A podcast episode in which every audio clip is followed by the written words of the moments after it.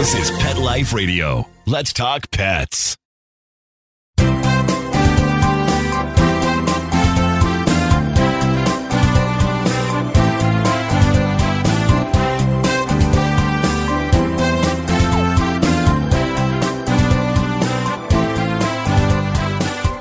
And welcome, welcome, welcome. You're here live with Dr. Jeff Werber, your host for the next 30 minutes here on Pet Life Radio and Instagram Live. Here for you, here for you, pets.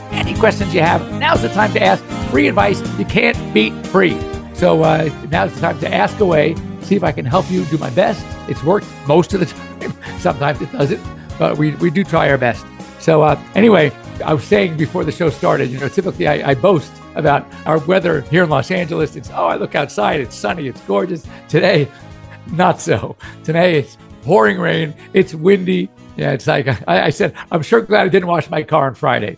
Anyway, uh, they say it's going to pass, but the only good news is, is that I hear that the snow Mammoth right now has almost more snow than anybody. It's got a base of, of over 30 or 40 inches. And uh, I'm jealous. I want to get out there on my snowboard. So, yeah, it's really great.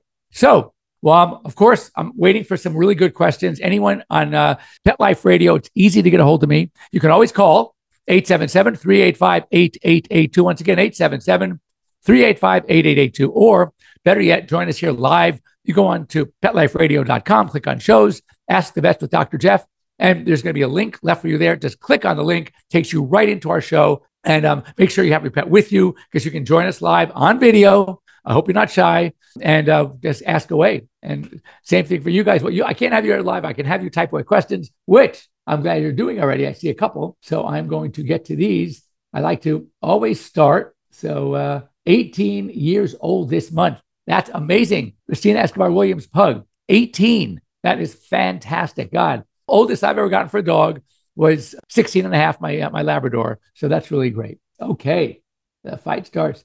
Degenerative myelopathy. Levi is slightly getting worse. Right now, he's only on Adequan. Anything else you recommend? So, degenerative myelopathy. It's something that we commonly see in German Shepherds. They seem to, to be the degenerative DM dog we, that we see. And basically, what happens is it's a demyelination of the main nerves and even the spinal cord and all the nerves that leave the spinal cord. Myelin is a sheath that helps the transmission from the brain through the, the nerves to whatever the innervating, and um, it helps speed it up. It's microseconds. But with DM, degenerative myelopathy, the myelin, that's the word myelopathy, the myelin starts to weaken and sometimes even just disappears. So now the transmission down the nerve takes forever. So these dogs, it's not necessarily a painful condition, but there's no communication between the brain and typically the back legs. And they just get weaker and weaker. They have no control of the back legs. And its its problem is you're t- talking about a German Shepherd. So typically you're talking about a very large breed. And then yet when you think about getting the canine cart, the wheels, the wheelchair for a dog, I mean, it's easy. When you have that dachshund that blows a disc and creates they become paralyzed in the hind end, then it, you know, again, you put them in the cart, they do great and um, they're happy. It can be done, of course, with a shepherd, but you have to be strong enough to lift the back end, stick them in the thing, make sure the legs get into the stirrups and the loose. It's not easy, and um, and also these dogs tend to they know what they're used to be able to do, and all of a sudden they can't do it anymore. They get really frustrated. And it's sad to watch. It really is. So, anyway, there is no magic. I will tell you that I had a client that had the Shepherd Classic case and um, she spent thousands upon thousands of dollars on remedies, on treatments, on this and that and the other. Nothing helped. And if you were to ask her, would you do it again? The answer is resounding no way. So, anyway, it's a problem. And again, the issue is here it's a nerve impulse problem. It's not the actual joint. So, it's not painful. And they just don't have the nerve input into those muscles of the back legs. So there's no there's no telling the legs what to do and the muscles to stay toned. It's a terrible disease. So, you know, as far as recommendation, just help them get up, get a hoist, get a towel. When you walk them, you can get these things that you can, uh, it's, it's almost like a sling. And you put the back legs through it. It's got like a leash handle, and you can help them up. And as you're walking, you know, you have one hand on the back. It's certainly a challenge, but that would be my recommendation. Next up, okay, Katie Poo. a Frenchie Foster had him about six days. Suspect he's been potty pet trained. Seems to have lost natural instinct to not poop where he sleeps, eats. Can this be reversed? Well, you know, these behavior things typically dogs that are in a denning situation, if you have them in like a case, a carrier, all right, it's called crate training, then they usually don't want a soil where they have to eat, drink, sleep, and play. So, what you can do is start with a smaller area inside a crate, get a small crate, and literally put their toys in there, put their bed, food, and water, let it be his home. Okay. Then what you do is you walk him at first, it's a time commitment. You're going to walk him every half hour. But when he goes outside, takes care of business, first, major, major praise. I mean, really major praise. And then what you want to do is let him spend some quality time with you outside of the crate. So, what you need to start having the association that, let me get, I'm cooped up in this crate, my den, my home, small home. But every time I take care of business outside, I get to come in and take advantage of the big home and get to be with mom. So, hopefully, they will start making that association and then want to earn that praise, want to earn that time inside the, the big house and not into their little teeny crate house. And um, that hopefully in time will work. But you really want to make a big deal every time they take their business outside. And when you're when they go inside, you do not ever reprimand them. If you want to be safe, you can put a little a wee wee pad down just to make it easier of cleanup for you. But you don't want to ever bring a negative to a natural, normal, essential behavior. And urination and defecation, that those are normal, natural, essential behaviors. So you don't want to stop it and you don't want to have anything negative associated with it. So to, to punish them for doing it, ah, that's definitely not going to work. So you want to uh, look at the positive side and work hard. But you know, at the beginning, every half hour, maybe every hour or 45 minutes, whatever, take them outside if they don't do anything. You don't want them to wait until they make a mistake. You want to catch them before the mistake they don't know of anything negative associated with it because they've never been yelled at for it, hopefully. So then when you they go outside, kisses and inside the house and praise and and let them play and get a treat. So this is cute, just to you know how how this can work. I've had a couple of cases over the years where think about this: what position does a puppy, usually a puppy, assume physical position when they urinate or defecate? Right? Typically, it's that little squat. And so people tell me that when they took the dog outside, all it would do uh, right away would assume that squat position. They didn't have to go to the bathroom. They knew, they thought that they were being praised for that kind of semi sit. Like uh, you don't sit all the way. You all you do, you're like that, and you got all this praise.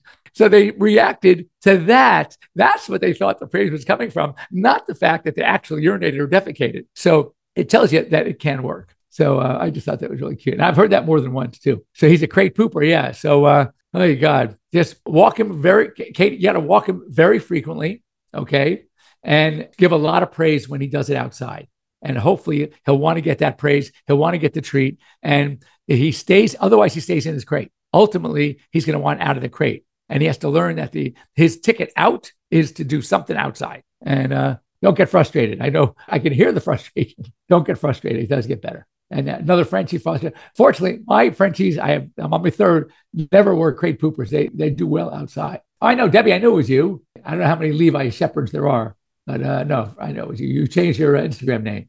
All right, I'm just waving. I'm waiting for more questions. Here's another one. What's your opinion on raw chicken wings, sides, breast for medium-sized large dogs, or raw food in general? So here's my feeling about raw. On the surface, I will say I'm not a big fan. However, having said that, there are some raw diets, and we used to have one. My optimum was raw. But I find that the, and there's some other good companies out there, but what, what we did and what the good companies do, where I just feel more comfort knowing that these dogs are eating raw, is going through one of two, or preferably what we did, both of these processes. One is called HPP, high pressure pasteurization. They also call it high pressure processing. And it's the pressure that kills the bad bacteria. You have E. coli, Campylobacter, right? Listeria and Salmonella. They're the big four, the dangerous ones. So if we can kill those bacteria, then there's nothing wrong. Now, this other one is called freeze dry. And if you notice, Stella and Chewy's, Dr. Marty, there's some other brands out there that do freeze dried, and that too will destroy these bacteria.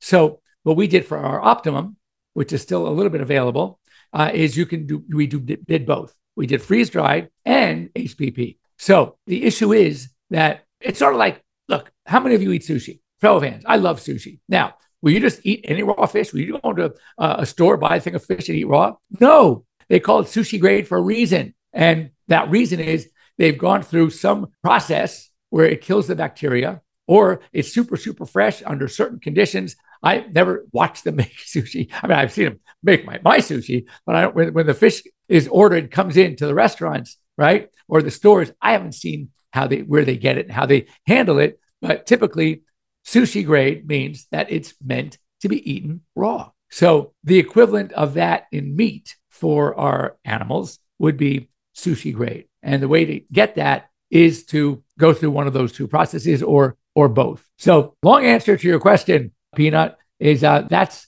how I would do it. If they if you buy food and there, there are brands out there that have done this, then it's probably safer. Now, having said that, there are really good probiotics. And I know of many, many people that just feed raw meat and don't have these problems. Maybe it's because the, the dog's own immune system is strong enough. Maybe because they have the dogs on probiotics as well to take care of that bacteria.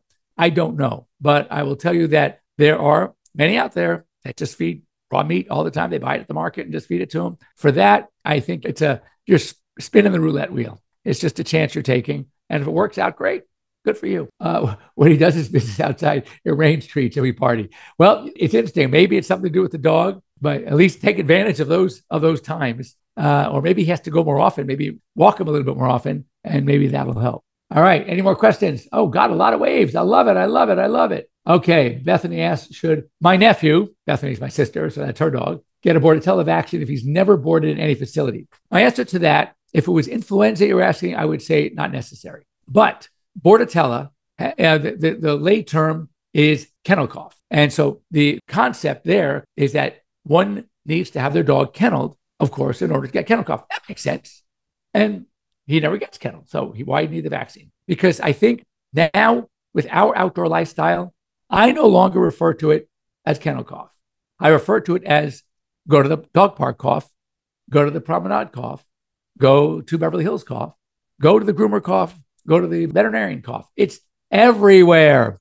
You can walk your dogs on the street. You may not take your dog, but the dog he meets on the street goes to daycare every day. So my recommendation for Bordetella is and, and by the way, just of all the vaccines we give, the least effective is Bordetella. So much so that if dogs frequent the doggy daycare or boarding facilities or the groomer, etc., they all recommend uh, Bordetella every six months, and rightly so. The vaccine they say is only good for about four months if you're lucky. So if you do it every six months, then then you're doing it. You know, you're getting two a year. That eight months will be protected. You're taking a risk that maybe the four months won't. If you get it three times a year, that's a little overkill.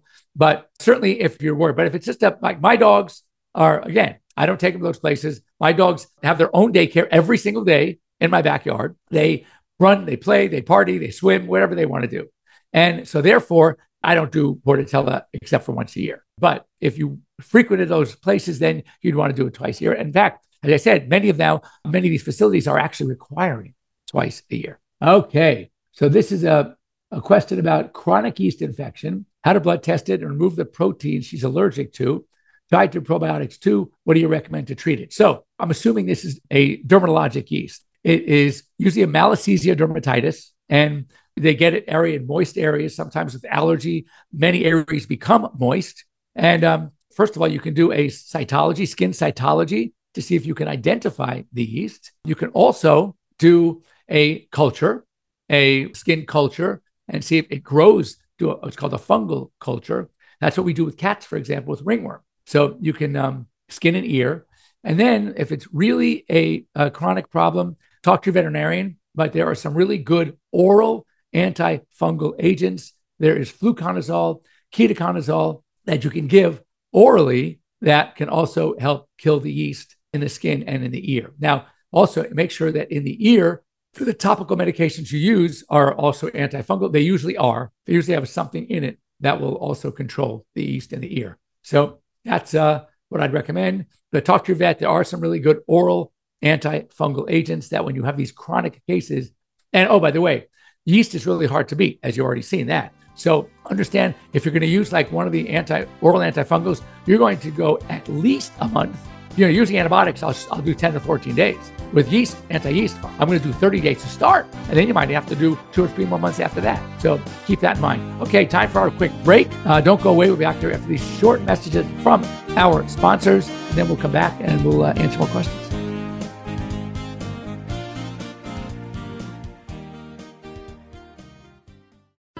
For those fortunate to have experienced the deep bond and unconditional love of a companion animal, the death that follows can be one of the most difficult and misunderstood losses to go through.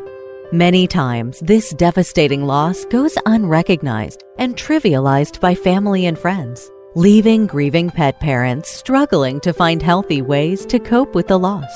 In And I Love You Still, a thoughtful guide and remembrance journal for healing the loss of a pet, Dr. Julianne Corbin calls attention to the difficulties unique to the loss of a beloved pet and provides an interactive and compassionate guide to help you process your loss and work towards coming to a place of peace and healing. For those interested in journal therapy and looking for a professionally written and compassionate resource to help understand and reconcile the grief associated with the loss of your pet, this book is for you. And I Love You Still, a thoughtful guide and remembrance journal by Julianne Corbin, is now available for purchase on Amazon and other major book retailers. Let's talk pets Let's talk pets on Pet Life Radio. Pet Life Radio. PetLifeRadio.com.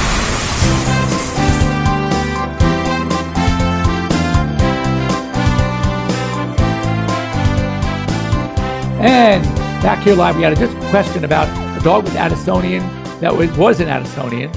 And I don't know if it was Cushing's first and then treated, overtreated, creating an Addisonian, which sometimes happens, or just an Addison's dog, in which case there is a really effective treatment that is called, it's an injection, typically monthly, anywhere from 28 to 40 plus days, called Percorten or Zycortin or Zycort. But it just says it was diagnosed in 2018 and is now PUPD. I don't know if there was any treatment given, and we should talk about the different ways to monitor that. PUPD usually is a sign of Cushing's disease, which is the opposite of Addison's. That is a, a- an adrenal gland that's over functioning, whereas Addison's is an adrenal gland that's under functioning. So, other forms of PUPD or other reasons for PUPD are going to be kidney disease, could be a bladder infection, it could be uh, ah, hold on. So also she's on Zycortal and daily pred. So a lot of times we're trying to, we have the mineralocorticoid, that's what we have to fix with Addisonian, and the glucocorticoid that we have to fix. So we always give a little bit of prednisone. And I mean a little bit of prednisone. It could be like one milligram. So, and it could be every two, three times a week. It doesn't have to necessarily be every day. So it could be that maybe the dog is just getting too much pred because that is always a side effect. But as I was mentioning to, to share with uh, my audience here at Pet Life Radio, is that you want to make sure that it's not one of the other causes of PUPD, such as diabetes mellitus, diabetes insipidus, kidney problems. So I would just have an overall check. Also, have a full panel of blood tests done to see because, or it just could be maybe that we can drop the cortisone dose a little bit because what is one of the side effects of too much cortisol? PUPD. That's why Cushing's dogs are PUPD because their body is secreting too much of its own cortisol. So that might be uh, one of the things going on. Now, oh, back to uh, Shigem. Oral fungicides dangerous for senior dogs. She's about 14 years old and 13 pounds. The answer is, like with any drug, all depends on how well they're doing. What organ is usually, you know, when it comes to these oral or just any drug, they're metabolized by different organs. The liver seems to be the, the key organ metabolizing drug. So if the liver is functioning well, then you're okay. If the liver is not, it's like with anything, even with non-steroidal anti-inflammatories. What happens if we see the liver is not working well? We may not want to use some of the more common ones. All right, like meloxicam or carprofen. We might want to go to Galliprant because Galliprant's a little easier on the liver. So we have to respect the liver. So I wouldn't make a decision of to use or not use just because of age. The same reason why I wouldn't use age as a factor in determining whether or not I'm going to anesthetize a dog for a necessary surgery. It's not the age that bothers me, it's the condition of the animal. It's the liver, it's the kidneys, it's the red cells, the white cells, how, the pancreas, how everything is functioning. If everything is good, I don't care if the dog is 12, 9, or 14. I'm going to go ahead. So the same thing. I was always, and then on a fungicidal medication like fluconazole, ketoconazole, you need to monitor like every three months, a blood test to monitor the liver. So, in answer to your question, it could be dangerous for a senior, but it's not the age that makes it dangerous. It's the liver function that may make it dangerous. All right. So, while we are waiting for more questions, you know, this is great. Since I started doing this, I love it because I'm always prepared. I have a bunch of things that I go online and check I things that I find interesting. I find interesting. Hopefully you will. But we have great questions. So uh, I do love it.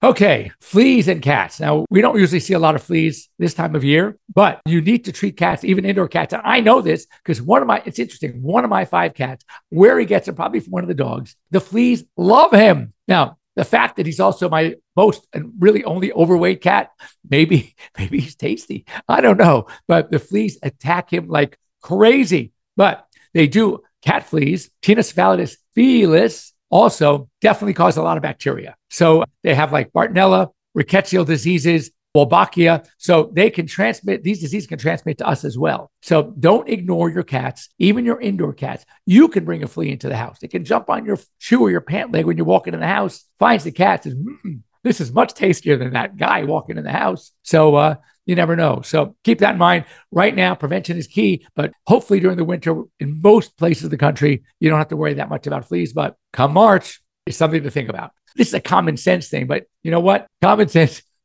would be you expect more people to have it if it was so common. So, and that is that prehabilitation therapy. You've heard about rehab. How about prehab? So, prehab is basically it's keeping your pets as healthy as they can because you'll notice that when pets are lean and well muscled, well toned, okay, no infections, they they're just in really good shape, good diet, etc., then they'll be able to rehab much better. And, and, interestingly, this is why one of the reasons when we have a dog, for example, with a bad knee, cruciate, the cruciate ligament surgery, the one that I like is the TPLO. That's the exact same surgery, whether you do it early because only 30% of the fibers are torn and you're just starting to limp a little bit, or later where 100% of the fibers, exact same procedure. So then why wait? I'll tell you why we want to do it earlier than later. The longer you wait, the more muscle atrophy because of lack of use will happen. Then, after the surgery, when rehab is so important, this dog will be have a much more difficult time because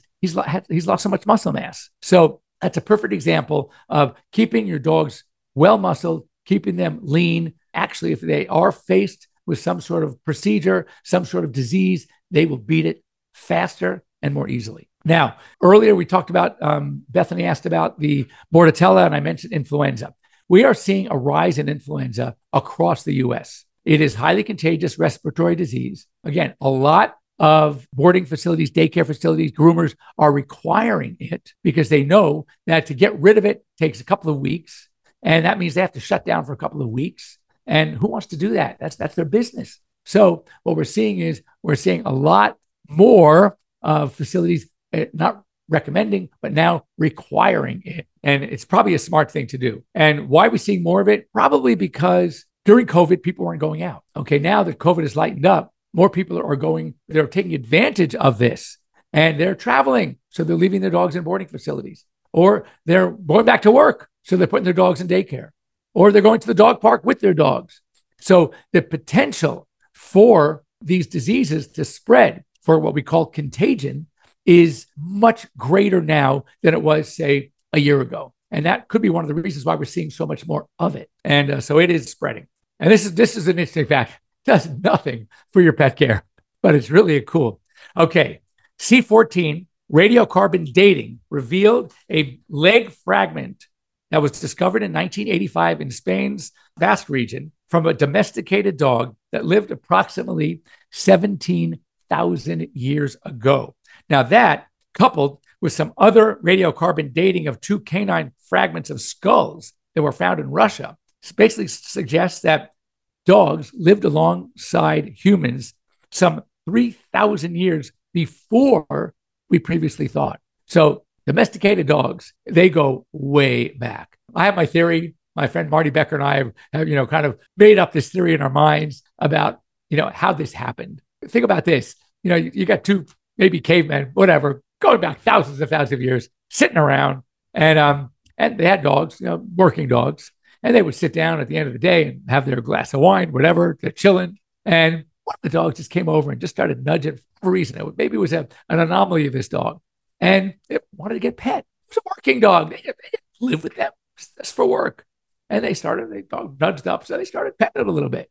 Okay. Well, now it's time to breed these dogs. And so which dog do you think they're going to choose to want to breed? Well, that friendly dog that used to come over and want to get little hugs and pets. So whatever that was in that gene that caused this dog to want to do that, now they're breeding it. And then can you imagine? And then those dogs get bred. And those dogs, before you know it, you got domesticated dogs, dogs that love to work and be with us just as much as we love to be with them. Of course, our attitudes towards pets have changed as well. I mean, there are people that have dogs, that's all they're for is working. But, you know, then there are people, then they're nuts like us who, who, who want the dog sleeping in bed with us because they're so much fun and you get so much love and affection from them. So, and we really appreciate the bond, the relationship. So, uh, anyway, I think that's that could be what happened. But the good news is it's it happened a long time ago. So, and oh, we're already over time. One quick more story. Well, just remember it is time to start decorating for the holidays. We must be careful out there. And we'll talk about this a little bit more next week, but I'll just mention some of the things, just, you know, things like the trees, um, mostly decorations, the ribbons, the tinsel, electrical cords. All these are potential hazards for our pets. The lights of, of uh, candles, cats are very intrigued by a flickering light, so they want to touch them. So um, the short answer, we'll talk more in depth uh, next week, but and we're going to get to the holiday foods to avoid. We'll talk about that next week. Also, but start thinking about as you're setting up for the holidays, how can I keep my pet safer? What can I do to avoid the mishaps, to avoid the commonly caused mistakes that we make that are hazardous to our pets? Anyway, if you have any other questions you want to talk about, just send them to me here on Pet Life Radio. Dr. Jeff at petliferadio.com. We'd love to hear from you. And also, you know, all our shows are recorded. You can go on to petliferadio.com, click on Ask the Vets with Dr. Jeff, and you will see, I don't know, Mark, we have a couple hundred, I guess, shows in the, in the can. So you can just so much things to learn. Hopefully 400. Oh my God. so boy, do I talk a lot. So anyway, and um, and let me just make sure I've said hi to everybody. And for all of you out there, have a great week. Those of you here in LA, stay dry. You can always get a hold of me. Those of you on Instagram, you know how to get a hold of me. And um, I'm so thrilled. Talk to your friends. Have them follow me on Instagram. I just hit 9,100 followers. I'm shooting for 10,000. So talk to your friends. Say, hey, you know that Dr. Jeff? You want to learn something about your dog? Follow him on Instagram. You'll learn a lot. So plus you see great stories. By the way, Mason, that dog that you've seen the most unbelievable tumors, right? He was in last week. Next week, this week, he's coming in for suture removal. He looks amazing. What a transition. What a transformation of this dog to something that was going to be put to sleep because nobody wanted to even pet him, let alone adopt him.